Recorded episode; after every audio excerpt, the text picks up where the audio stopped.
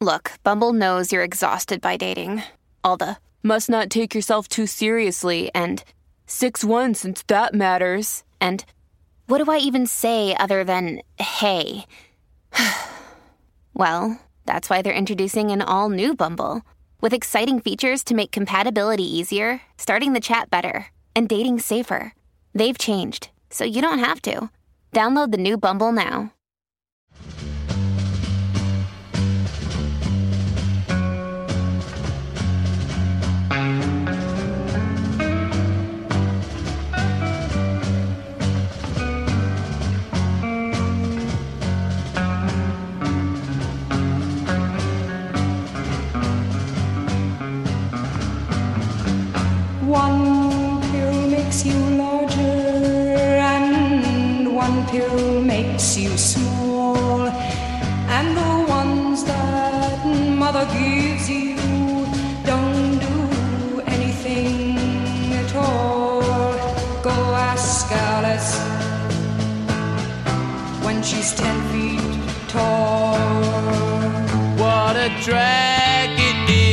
Getting old.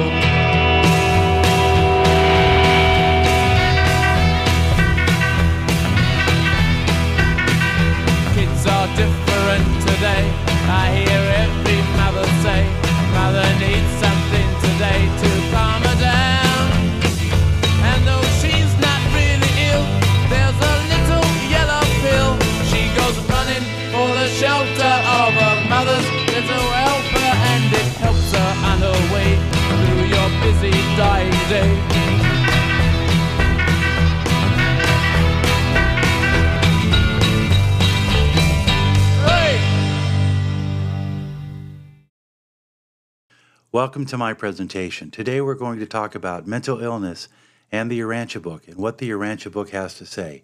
And you'd be surprised. It helps us really understand the nature and the conflict of many forms of mental illness, something that psychiatry could use a lot of information on today in helping to treat people who are suffering from anxiety and other ailments of the mind.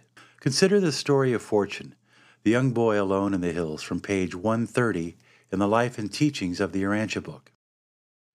At first, Jesus tries to console the young man, but the lad doesn't engage with the stranger. Jesus persists by asking the boy for directions. The boy then opens up and helps Jesus, which then Jesus uses to say to Fortune, Your mind should be your courageous ally in the solution of your life problems, rather than your being, as you have been, its abject fear slave and the bond servant of depression and defeat. But most valuable of all, your potential of real achievement is the spirit which lives within you and which will stimulate and inspire your mind to control itself and activate the body if you will release it from the fetters of fear. But here is where we learn of the importance of the spiritual component. For Jesus says, and thus enable your spiritual nature to begin your deliverance from the evils of inaction by the power presence of living faith. And then forthwith will this faith vanquish fear of men by the compelling presence of that new and all dominating love of your fellows, which will so soon fill your soul to overflowing because of the consciousness which has been born in your heart that you are a child of God. This is the Son of Man sharing a vitally important approach every single psychiatrist should pay attention to. And how many times did our Master tell his disciples, Fear not? Fear is a poison, iterated many times in the Urantia book. Man is a fear based creature. Consider the following passages we find littered throughout the Revelation. From paper 36, wisdom is the goal of a purely mental and moral existence. From paper 65, the domains of physical, mental, and spiritual gravity are distinct realms of cosmic reality. From paper 110, it is to the mind of perfect poise, housed in a body of clean habits, stabilized neural energies, and balanced chemical function, when the physical, mental, and spiritual powers are in triune harmony of development. Mind on Urantia is a compromise between the essence of thought perfection and the evolving mentality of your immature human nature. Too often, all too often, you mar your minds with insincerity and sear them with unrighteousness. You subject them to animal fear and distort them by useless anxiety. Let us now consider the power of prayer as an effective lever in dealing with mental anxiety. Consider the following from paper 91. Prayer is not a technique for curing real and organic diseases, but it has continued enormously to the enjoyment of abundant health and to the cure of numerous mental, emotional, and nervous ailments. And even in actual bacterial disease, prayer has many times added to the efficacy of other remedial procedures. Prayer constitutes a technique of the most efficient approach to the realization of those reserve powers of human nature which are stored and conserved in the unconscious realm of the human mind. Prayer is a sound psychological practice, aside from its religious implications and its spiritual significance. It is a fact of human experience that most persons, if sufficiently hard pressed, will pray in some way to some source for help. Paper 91, we learned that prayer has ever been and ever will be a twofold human experience a psychological procedure interassociated with a spiritual technique. And these two functions of prayer can never be fully separated. And then finally, there's this about prayer no bird can soar except by outstretched wings. Prayer elevates man because it is a technique of progressing by the utilization of the ascending spiritual currents of the universe. How about ego, self importance, and narcissism? These also contribute to the common affliction of anxiety in the modern age. From paper 48, we learn you will learn that you increase your burdens and decrease the likelihood of success by taking yourself too seriously. Self importance, not work importance, exhausts immature creatures. It is the self element that exhausts, not the effort to achieve. You can do important work if you do not become self important. You can do several things as easily as one if you leave yourself out of it.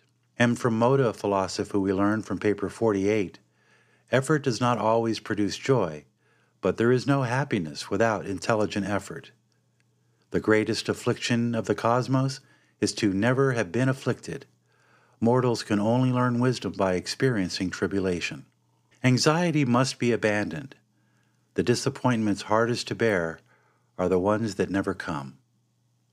And then finally, how a relationship with God or a supreme spiritual connection to the divine source can aid in alleviating mental illness.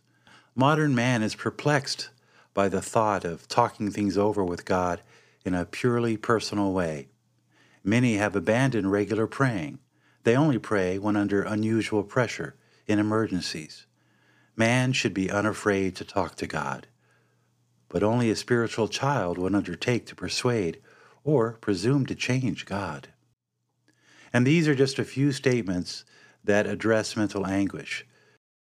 Taking a holistic approach to life, the Revelation puts a great emphasis on spirituality as a more effective therapy for resolving mental anxieties, illustrated in Jesus' approach to fortune, the young man in the hills. The mental health industry should be open to encouraging patients to pray, the spirit within the mind as an ally in fighting against fear and anxiety, which so often besets mortal man as he tries to make his way through the complex maze of modern society?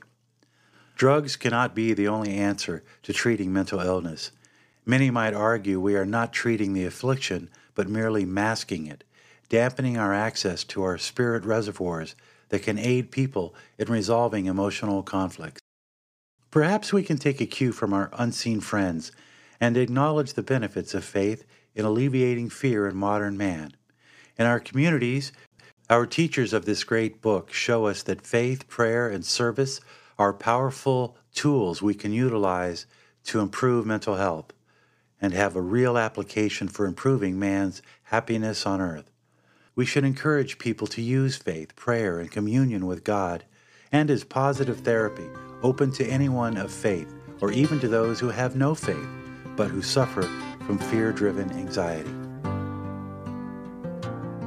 Thank you for your time. Just yesterday morning, they let me know you were gone. Suzanne, the plans they made put an end to you. I walked out this morning and I wrote down this song. I just can't remember who to send it to.